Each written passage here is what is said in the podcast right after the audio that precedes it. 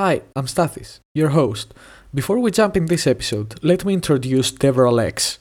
DevRel X is a hub for developer marketing and DevRel professionals. Stay home while DevRel X brings you rich content to boost your DevRel game. Access developer population insights, news, job openings, and more. Discover how to empower developers and grow communities at devrelx.com. Today's episode will start with a quote from our guest. So the thing that you have to do in developer relations to build up that trust over time, you know, before is is be helpful. And so I think public speaking and sharing stories about how other people have solved problems is a super helpful way to get yourself in front of developers uh, and get yourself kind of associated with this positive thing.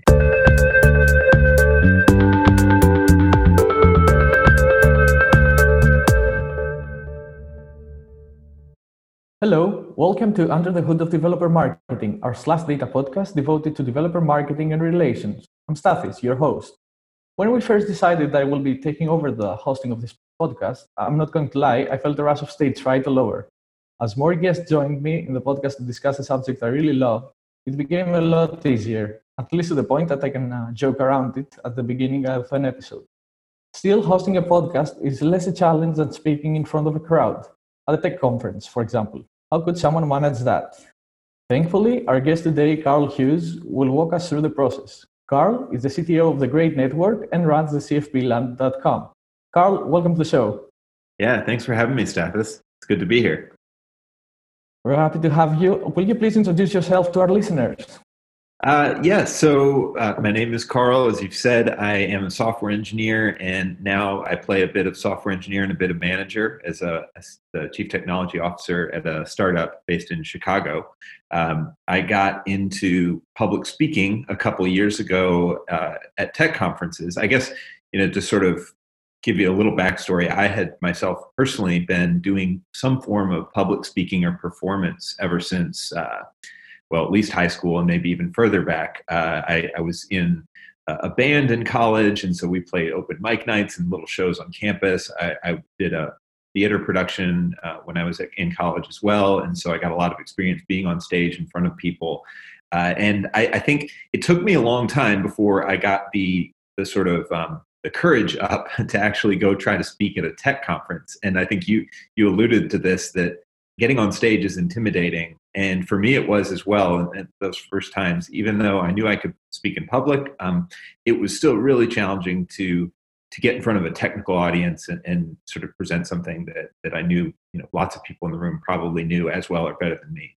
So uh, anyway, for the last few years, I've been the chief technology officer at the Graide Network, and um, a couple years ago, I decided I would sort of start getting into public speaking at conferences, and that sort of led me into CFP land, which we'll we'll talk about, I'm sure, a little bit. Um, but yeah, that's kind of where I'm at today in my career. Uh, what kind of music did you play with the bands? uh, you know, I'm trying to remember. It was a lot of cover songs, and then we would write a few original ones. I would say it was something like um, kind of a uh, rock, country, blues uh, mix of things. I'm from Tennessee, and uh, the blues is very big. I actually grew up in Memphis. Yeah, it's very big there. yeah, big, uh, uh big, production of blues songs there. Exactly. So uh, you know, my my roommate in college and I were were big fans of a lot of the, the classic blues and the '70s sort of era of blues, like you know Stevie Ray Vaughan type guys, and then we got to be really big fans of kind of the modern wave of blues stuff with like uh, the White Stripes and Jack White's different projects. And um, anyway, so we were big music nerds, and um, it was it was really fun. Actually, he's still in a band, and they actually uh, they they play at different um, places professionally. Like he's st- stuck with it, and I went a totally different direction. but that's life. Yeah, I'm, sure tech conferences uh, beat blues bars, at least in this case. Totally um, depends. yeah. yep. So what was the driving force or um, a role model, if it was, that led you from bars playing blues to working as a CTO and um, running CFP Land? Yeah, well, I I think um, I've always been a very practical person. So while I, I love doing the creative, I love having creative pursuits and hobbies. Uh, I always have known that I wanted to be an engineer or somebody in a, pretty technical uh, role. I love building things, and so uh, a couple early role models and sort of experiences led me to that. One uh, was uh, my uh, my mom's family has a lot of engineers. Her dad was an engineer at, at GM for many years, and so I kind of knew a little bit about the profession. I remember um, talking to my uncles who were very hands-on, technical, mechanical type guys, uh, and they they were sort of always showing me things. My dad also was very kind of handy guy building stuff, and so I loved building things from a young age. And um, as I started to learn computers in high school and then in college, I realized that, that was a really fun way to build things because it was so fast, and you could you could just within minutes you could build something and then you could see it run and it, there was no cost to it it was just it took your time and having that that experience was probably the, the, the shaping reason. Now as far as individual role models there's family members. I, I have also had some great career role models that have kind of led me to this path of working with startups and um, being a you know sort of the, the lead at a, a small company like this. Um, I, I, know specifically i had a boss his name was stephen mcguire uh, the last startup i worked with and he was a great uh, tech and product guy still is um, but we don't work together anymore um, and he, he, for example um, kind of gave me a lot of inspiration when it came to being technical, but also having the people skills that you need to manage a team and inspire other people to work. Because at the end of the day, that ends up being one of the more important parts of the job uh, on a daily basis than just being the best at writing code. And uh, how did then uh, CFP Land came to be? Yeah. So when I started speaking, I realized one of the challenges that anyone who wants to speak at tech conferences has is you have to find CFPs, which that can stand for calls for papers or calls for proposals. Some conferences will call call for speakers. So uh, either way, whatever you call it, you've got to find these things, and they're they're on a bunch of different websites. And uh, I started collecting my own in a big spreadsheet, and then I started realizing that there were lots of other people speaking that wanted they kept asking for access to my spreadsheet. So I started off by just giving everybody, you know, a shared link on my spreadsheet. And then eventually I started sending a newsletter. And eventually that newsletter kind of picked up steam and I started um, CFP Land as a website. So you could actually sign up and start getting every week uh, a list of the open CFPs in your inbox. And for me, that, um, you know, there's lots of ways to do this. I could go to a website and check every week. I could use my spreadsheet. But for me, the easiest thing was every week I knew I wanted to apply to a few conferences. So just having this thing come to my inbox and force me, okay, here's the open ones, go pick some to apply to, that was really helpful. And I think that resonated with a lot of other speakers as well who maybe just want to find two or three CFPs to apply for every week and just keep doing that and repeating. And so that's how it's uh, kind of come about. Uh, since then, I've done some. I've I've been running it for about a year and a half. So I've kind of written a lot of blog posts. I've done a bunch of interviews with speakers. I wrote a big uh, guide to public speaking that kind of synthesized a lot of the the things that the the 35 speakers that I interviewed um, kind of talked about and sort of their advice. Uh, and then I've also uh, just last summer I opened up kind of a pro plan that uh, it's like a pro membership that that a few people sign up for, and it basically just helps support the project, and you also get access to some CFP tracking tools and things like that. So anyway, it's uh, it's been a really fun little side project to work on. Fortunately, it doesn't take up too of my time at this too much of my time at this point, but um, I'm always looking for ways to improve it. So love getting feedback on it. Yeah, that's great, and um, I really love what you said uh, before. You know, when I asked you about the role models, that um, fa- your family was uh, engineers and uh, they like building stuff. It's something that uh, led you afterwards to want to become an engineer yourself. What is a habit, let's say, that you picked up in your childhood and you still carry to work to, to your work life today? Yeah, one thing stands out specifically. I was I was homeschooled until I was in fifth grade, which um, when you're homeschooled, in uh, that tends to mean like you you sort of do some lessons and then you have a lot more free time at home than a lot of kids do. Um, and uh, in my free time, I played with Legos constantly, and I remember just distinctly like the building the stuff and tinkering with it and seeing how different pieces fit together. And I think that that those many hours of playing with Legos and uh, building things and then tearing them down and uh, just trying different combinations of pieces. I still feel myself doing that all the time. And it's one of the reasons that I really enjoy being a software engineer is that we're constantly building things, tearing things down, trying to you know reverse engineer our own work or someone else's work, and it's a it's just a ton of fun. I mean, I can't imagine a profession that would be more rewarding if you're the kind of person who likes to build things. Yeah, I love how you, you started from Legos and um, in fact, what really changed is the tools and what you can do yeah. with them now. So yeah. yeah. you're still building stuff. Some stuff are uh, really colorful too. So, yeah, yeah, it's a good place. And, and every it's a good habit to still keep. Yeah, exactly. And every now and then I get to pull out my old Legos. I still have a few of them, and I I just had a, a son. He's only five months old, but I look forward to playing with him with those two. So it, those will always be there. Yeah, that's definitely something to, to look up to, to, or at least wait for to happen. So you, you're an engineer. Uh, do you think you need to be an engineer to be good at DevRel? Uh, I do not think you do. Um, I, I, think it's interesting. I am an engineer, but I'm also kind of a, a, weird mix of things. So I studied mechanical engineering in college because I thought I wanted to be more in those physical like engineering roles, and then I realized I liked the software much more, and so I sort of I basically took a little bit of the knowledge they gave me in college and then taught myself a ton about web development. So I don't have a traditional computer science background. I don't have um, any sort of degree that would make me officially qualified for the kind of roles that I've had for the last eight years. But I think that's that sort of speaks to our industry in general. The technology industry has been very uh, open to people who have non-traditional backgrounds, and I think that holds true in developer relations because I've met and seen a wide range of people in developer relations and developer marketing who are uh, from backgrounds as, as wide ranging as you know software engineering to PR and marketing to things that are just totally out there. Whether you know maybe they worked at bars and then taught themselves enough code and uh, you know marketing skills to kind of get out there and, and, start getting in front of people.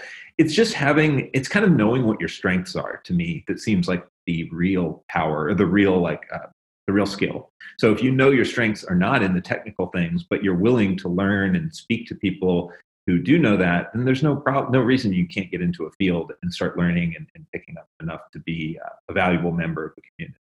Yeah, that's definitely good news to to all the people and um, our listeners that are not developers but really like to get into developer relations. Knowing your strength and uh, uh, being curious is uh, one thing that has come up quite a lot, Absolutely. Uh, especially yeah. on that subject. So and willingness to learn, I'd say. Yeah. You, you said earlier that you every week, I think it was, uh, you like to apply for a call for paper um, or a proposal to speak somewhere. Uh, why is it so important in developer relations to speak at conferences?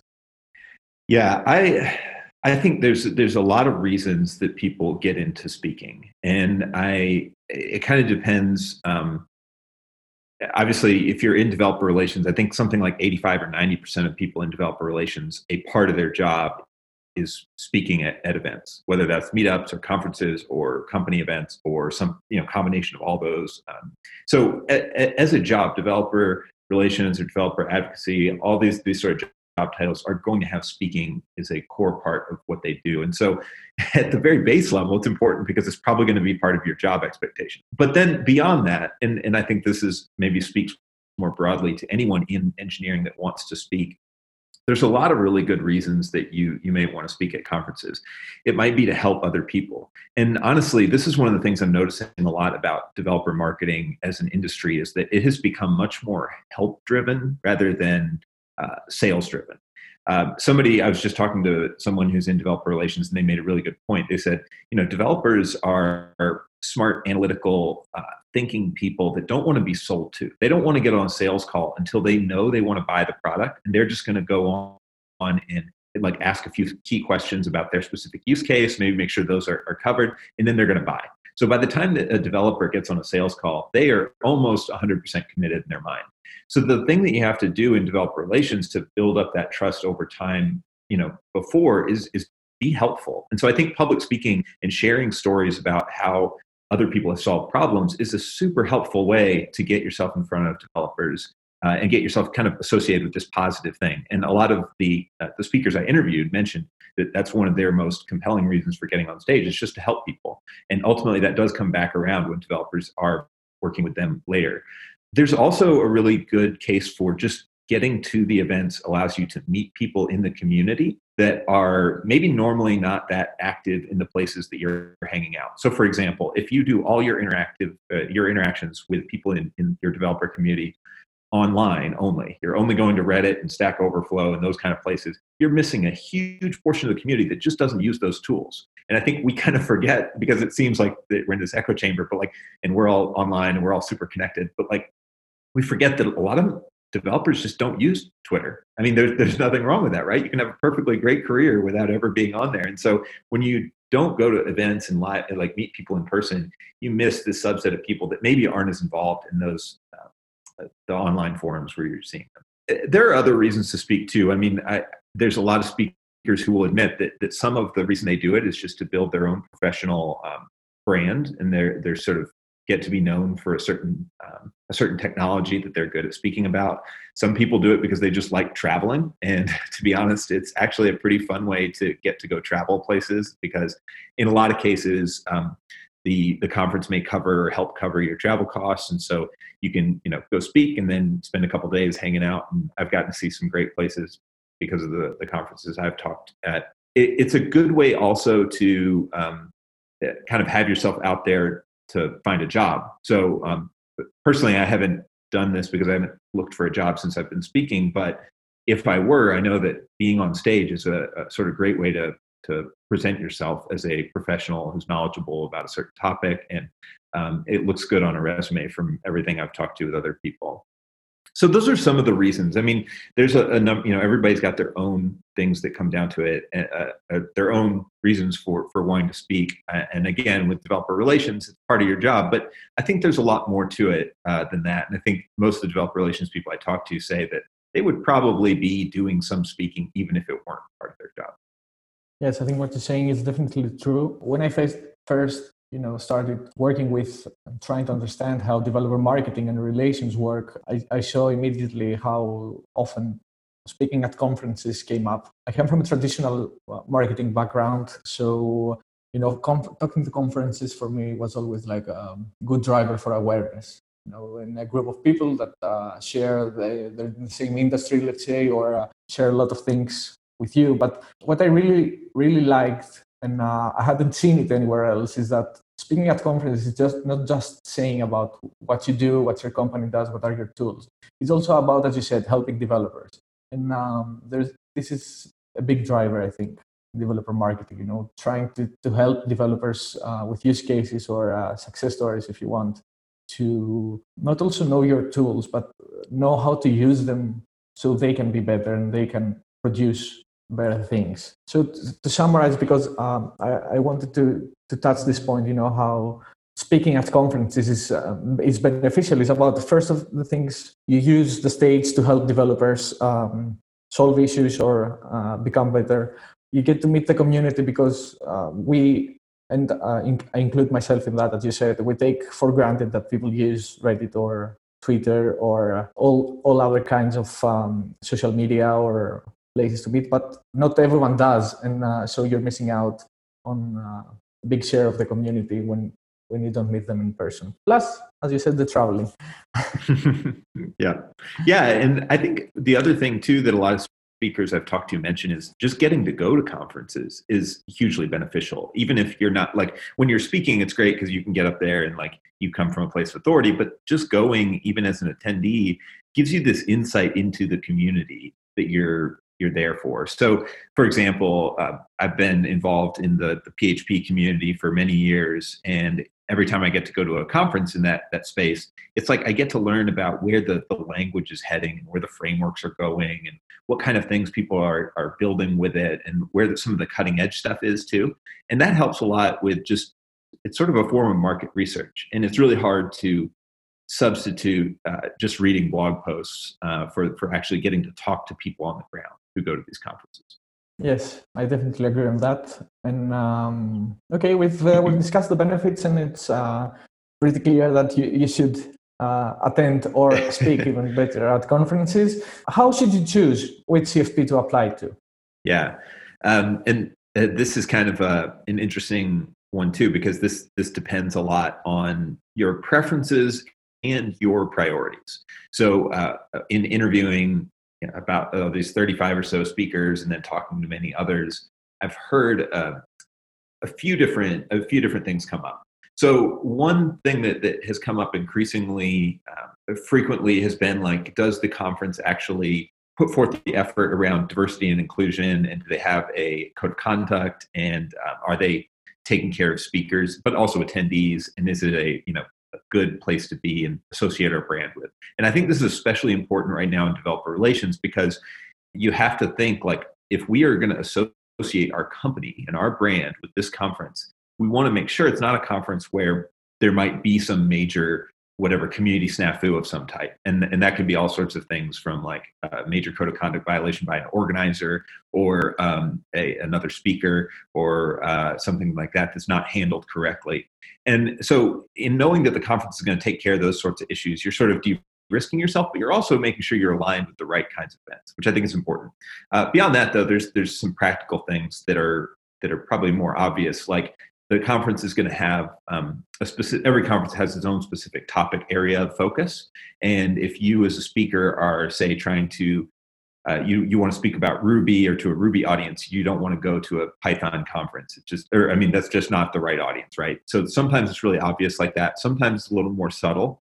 If you check out a CFP's uh, sort of this conference's CFP page, a lot of times they'll tell you what their areas of focus are. So, for example, I've noticed a lot of conferences now, even if they are a language specific conference, they may also focus further on like cloud computing or testing or something like that. And so in that case, it, you sort of want to pick the CFPs that are right for your talks.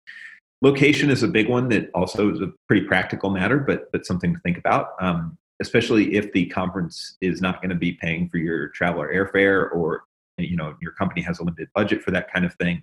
You want to think about um, how far is it worth traveling for this sort of thing? And this has been something that comes up with a lot of developer relations people is trying to figure out who's the best person to speak based partly on location, especially as we have more distributed teams these days. And then there's also kind of the reputation of the conference itself. So um, there are bigger, more um, I guess like higher quality conferences that have been around a long time. And then there are really small uh, kind of community run conferences that feel a little more like a meetup. And there's nothing wrong with either one of those types of events. I think it's just a matter of matching up where, you know, what kind of audience you're trying to reach and how you're trying to present yourself and all that stuff. So it, it's a, uh, that that sort of again that just kind of takes some learning about the space it takes kind of going to more events it takes talking to the organizers sometimes or talking to other speakers one thing i found really helpful as well as a i'm a pretty new speaker but i um, i have a and uh, somebody invited me to a speaker Slack group, and uh, from there, I've been able to kind of ask other speakers about certain conferences, like, "Hey, is this a good conference? Does anybody have a good or bad experience here?" And I think there are Slack groups like that for developer relations professionals specifically, where you can go ask, you know, "Was this a good conference, a good event to be in?" And that kind of community um, driven feedback is really important too to take into account when you're thinking about which CFPs we want to speak at. Yeah, that's great. That's true. You, as you said, you need to go to a conference where you know it's close to your focus and this also means that you have uh, something to contribute to code of conduct obviously is key mm-hmm. because mm-hmm. um, we're going to to a place to get together and um, work to make something better not the other way around absolutely and uh, yeah location too is uh, is also key especially as you said before for traveling you want to see new places if that works so if this is a conference and, and your focus and it's in a nice place yeah that's definitely one to check. Plus, obviously, from your peers, people who've been there. So you, you take all these things into consideration. You find a CFP, let's say you, you really like, and you apply there. What are some tips that will increase your chances to get accepted there to speak at the conference? Yeah, what I found really interesting about CFPs and applying is that there's sort of, to be a conference speaker, you have to have two distinct skill sets skill set one is speaking at the conference which obviously that that makes sense right? You have to get on stage you have to be at least okay with with uh, public speaking and building a powerpoint and all that stuff. The other skill set that gets kind of i think people don't realize until they start applying for conferences is you have to be good at writing proposals or abstracts.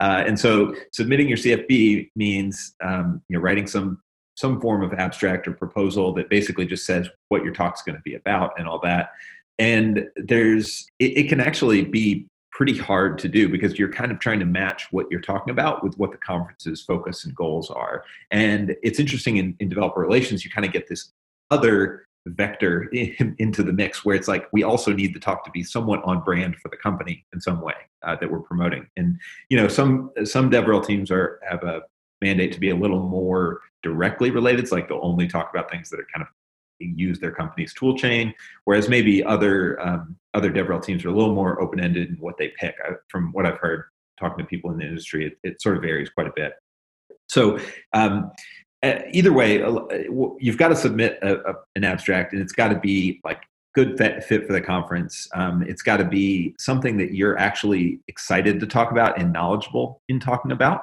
Um, it's got to be something that is somewhat unique, uh, at least um, to that conference itself or to that audience itself. Uh, this is kind of tricky, and I think the uniqueness thing maybe gets a little more. Um, don't worry about it too much because, in a way, that every conference is trying to cover a certain set of, of topics and they may need somebody to speak on these things even if they are pretty standard and they've been around a long time it's still good because a lot of audience members will still want to hear about them uh, other things that you can do to kind of up your chances are really be like be very specific in what your talk is going to deliver to the audience and what uh, the audience is what the audience will hopefully learn from it. And uh, don't try to like um, don't be very vague about like oh this is going to be a talk about building front ends in react for example. That that just feels very vague. I don't understand why that's unique and i don't understand why that talk would be compelling over another one uh, a much more interesting talk would be maybe focusing on like how a certain team used react to turn their front you know make their front end go from this problem to this solution or something like that. And my example is a little vague, but you get the idea. I think use case uh, type talks are really uh, a lot more compelling uh, than kind of the abstract introduction to X technology type talks.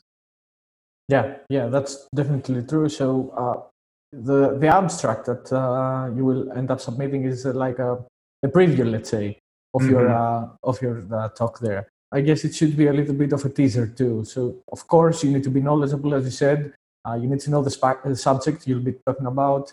Uh, you need to be specific. Not mm-hmm. um, we've we've all been uh, at conferences where uh, one speaker comes up uh, at some point and uh, his speech itself, not only the abstract, I guess, but also the script was you know so vague, so generic that you, you didn't feel you you got re- you really got something out of it. And uh, the unique factor, uh, I think this should be true for everyone because you, you want to put your um, your personality maybe if you want or mm-hmm. the the characteristic that makes you distinct that you you can offer something that they have not heard before yeah. So you write the abstract has um, all the ingredients right. You get your email confirming you uh, will be speaking at the conference. Now what? How do you prepare your presentation? Yeah, so it's interesting that a lot of speakers don't actually have a presentation prepared when they get that talk accepted for the first time. And that was something I didn't realize as a new speaker as well. So just, you know, don't um, don't worry about it too much if you are submitting a talk idea that you don't have a full, you know, fully prepared uh, presentation on. But once you do get accepted, now it's time. It's kind of like the the deadline is set. and You've got to have something by the time of that conference, uh, or, or, else you look really bad. So, um, in a way, that's a nice little forcing function. It kind of makes you have to build the presentation. Um, uh, there's a there's a lot of tips around like writing presentations and uh, picking the the tools uh, that you can use.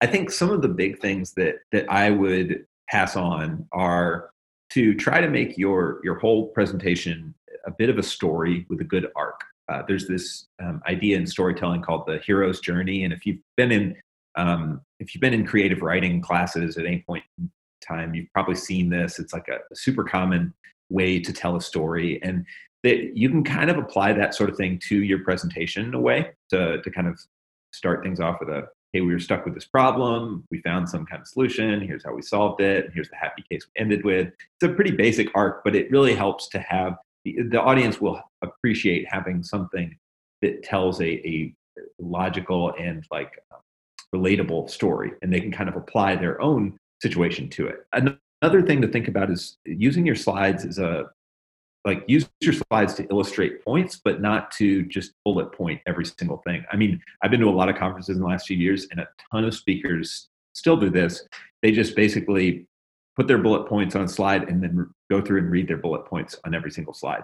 And it is painful to watch because, you know, it's, I feel like I could read these slides myself and get the exact same thing that the speaker is talking about.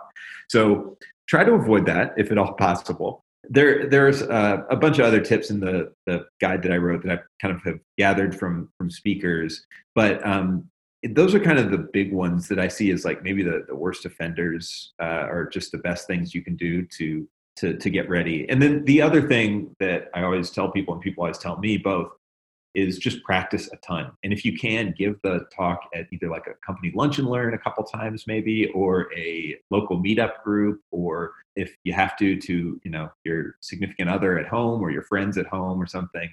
And I usually try to practice talks 10 to 20 times before I ever get on a conference stage. And so that sounds excessive. I think a, a lot of speakers don't do quite that much. Maybe it's just I'm a little insecure about it still, but I think that the more you have a good idea about how you're going to give this talk and you know the information like the back of your hand, that the more polished you'll come off without sounding like you're reading from a script. And that's sort of what you're going for there.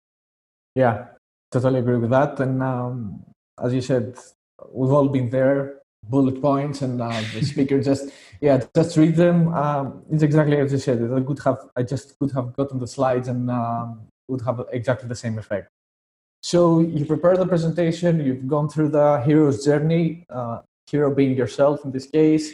So you arrive at the event. How do you prepare uh, or you know spend the time before you get on the stage? And which is key here and i really want to hear it too so how do you manage the, straight, the stage fright? Yeah. Um, so the biggest thing you can do, I think, to manage stage fright is practice, and that's why I mentioned it in the previous point. But I'll mention it again because to me, it still it feels like the thing that uh, separates the best speakers from the ones who are kind of average. And I'm I'm still learning to do this myself, and so I'm very much in the the learner seat here too. But the more you practice, the more comfortable you're going to be on a real stage in front of real people. And the more you can practice in a realistic environment, the better you're going to be. So, for example, um, talking at a meetup is much better than just talking at you know in, to yourself in the mirror or giving the talk to yourself in the mirror because these are real people out in the audience. You're going to get to see what real faces look like when they sort of pay attention. When they don't you're going to have a better sense of the, the energy level things like that.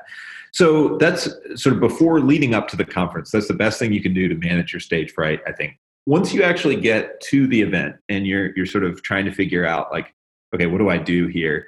Um, first of all, spend some time reading over the conference's materials that they give you as a speaker. A lot of times, conferences will send you a speaker packet or at least an email or two that has information for the speakers.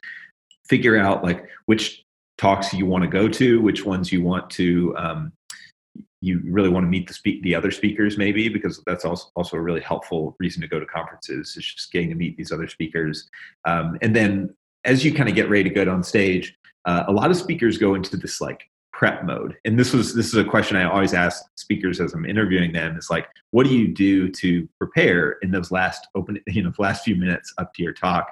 And i love the answers. There's you know people do all sorts of uh, wild stuff. So alex uh, Lakatos, i think uh, he's a developer he's in developer advocacy um, and he, he mentioned he always goes and finds a quiet spot or goes to the bathroom and he starts just imagining that he won something. He's pounding on his chest. He's raising his fist in the air. He's, he's smiling. He's yelling, and he, I love I love that image in my head. Uh, I've never met Alex in person, but I, I hope someday to meet him because I just had I, I immediately have this image of what it's going to look like when he's doing his fist pumps and getting ready. yeah, but, that's definitely one way to get you pumped. exactly. I mean, but what Alex is saying it holds true for anybody is that you want to kind of get yourself in a mental state to be ready to speak and to be re- like be excited about it, be happy, be positive, and um, whatever you have to do to get there. For me personally, I always try to work out in the morning. I'm not a fitness nut or anything, but like I, I love to, um, to at least get like a, a short run in or like a, a trip to the gym or whatever I can, maybe even just a long walk, kind of get the blood flowing early in the day and kind of get my brain moving a bit. I also like to have some conversations leading up to my talk. So if I sit quietly, I feel like I, I go into introvert mode. And so start eh, going around in between talks and talking to five or six other people or calling a family member or something that helps me get into conversation mode. It's like I, I feel like a lot of developers have this where we are truly more introverted and that's our default state but we can get ourselves into this extroverted mode if we work hard at it and so i try to get myself into that mode pretend like i'm that um, kind of other there's other logistical things too i mean you want to have tried your slides before you get on stage so hopefully there's no surprise when you plug in your computer and it's like if it doesn't work that's a big deal um, you want to kind of know what your presentation is going to be like if you don't have internet access for some strange reason because you know in the there's always something bad will go wrong. So there's lots of stuff like that. Um, anyway, I, I think uh, you what you want to do though is develop a routine that you can get yourself into that gets you into the right mindset to speak. Whether that's pumping yourself up or it's being in a quiet room alone, you need that to, to get yourself ready, or you need to listen to music, um, or you need to go have some conversations. Figure out what works for you and just make that a routine. Yeah, and then take a deep breath and uh, deliver the speech you've been uh, preparing for so long. exactly. Uh, and it's, one thing yeah. you can, one thing I was going to add to that is as you start to do that, one thing I found really helpful is to basically really practice and refine my opening and closing lines. Because a lot of the times that first sentence is the hardest thing to get out. And I don't know why this is, but it's like you, you get on stage there's bright lights on you there's you know it's an unfamiliar environment you only know a couple people in the crowd and it's easy to just go blank. So try to really know that first line so at least gets your momentum going and then hopefully that gets you over the hill and you kind of go into flow mode that's no problem. Yeah i think that's uh, that's a great tip. So let's say you made all this deliver the presentation you get the applause what do you do afterwards what should you do at least yeah I, well there's a there's a, a couple different um, I don't know schools of thought or, or things that people think about. Uh, one, and this is kind of as you're closing your presentation, you, you should know whether you're going to give time for questions or not. So this is kind of a debated topic uh, because it depends on the speaker, it depends on the conferences. I've been to conferences where they say don't leave time for questions, just go to the hallway and you know tell people to meet them out there. I've met speakers who don't leave time for questions because intentionally because it's just distracting and sometimes the audience members ask uh, questions that throw other people off and maybe it's um, also can be like uh, kind of putting the speaker on the spot which maybe they're not ready to do um, so decide where you stand on that um, once you've presented you've done your questions or maybe you, you go answer questions off afterwards couple things that I like to think about after I presented. I always try to thank the organizers of the event because organizers of events work really hard and it is a generally pretty thankless job in that if if it all goes well, you, they don't hear anything. If things happen wrong, it's a, it's a big deal and it looks really bad. They hear everything. They hear everything exactly. And so I always try to like leave them with a decent impression of, of me as a person. Like uh, you know, so I, I think think about that. They they work really hard and they they usually don't make a ton of money off of these things. So it's it's nice of them to do it and give you the platform. Um, and then follow up with uh, people you have conversations with. I always find two or three people after my talks who have specific questions they want to dig deeper on, or maybe they want to connect on LinkedIn or, or via email. And um, that's always really fun because I've, I've met a couple people at conferences who I still stay in touch with on a regular basis. And we still get to, you know, pass our ideas and thoughts and things around when we're in the same city. We'll get to meet up for coffee or whatever. Um, so keep in touch with those connections that you make there. Yes, that's true. Definitely do that uh, because, uh, for instance, I have an example for you. I've been one of those connections, and um, Been seeing such great speeches, You know, I, I, wanted people to, to come join us on the podcast. So mm. a couple mm. of episodes, um, yeah, over the past episodes have been uh, from people that I saw speaking and really wanted to to have what they said uh, shared with our listeners in the podcast. Thank you for joining us, Karl. Uh, I'm sure our listeners will follow the tips we shared today, and uh, also I will add a link to your guide uh, so everyone you know can, can, read more. Karl has a, a, very big guide that I really urge you to to go through because it it might be about uh, public speaking, but there's also some great tips uh, you you could follow in your uh, everyday work life there. So I'll add the link there. But if people want more, how can they reach you? Yeah, so I'm on Twitter personally at Karl L. Hughes, and it's Karl with a K. So um, you probably just follow the link here. And then uh, CFP Land is the website I run. It's also got a Twitter account. If you want to, you know, if you're looking for CFPs on a regular basis, hopefully it helps you out. And it's, I mean, there's a ton of free stuff on there, including that guide and the weekly emails and the list of CFPs. So um, you don't, you know, no need to worry about uh, paying and anything like that. Um, but yeah, and reach out to me via those methods anytime. I always love to hear from people feedback about uh, public speaking and calls for proposals and conferences. It's, it's always a lot of fun. And uh, thanks again for having me on. It's been great, uh, Karl. Thank you for joining us. Yeah. And uh, to our listeners, thank you for listening to Under the Hood of Developer Marketing, a podcast from SlashData. If you want to listen to other episodes, you can subscribe at developermarketingpodcast.com or follow us on Twitter at SlashData HQ for regular updates. Thank you.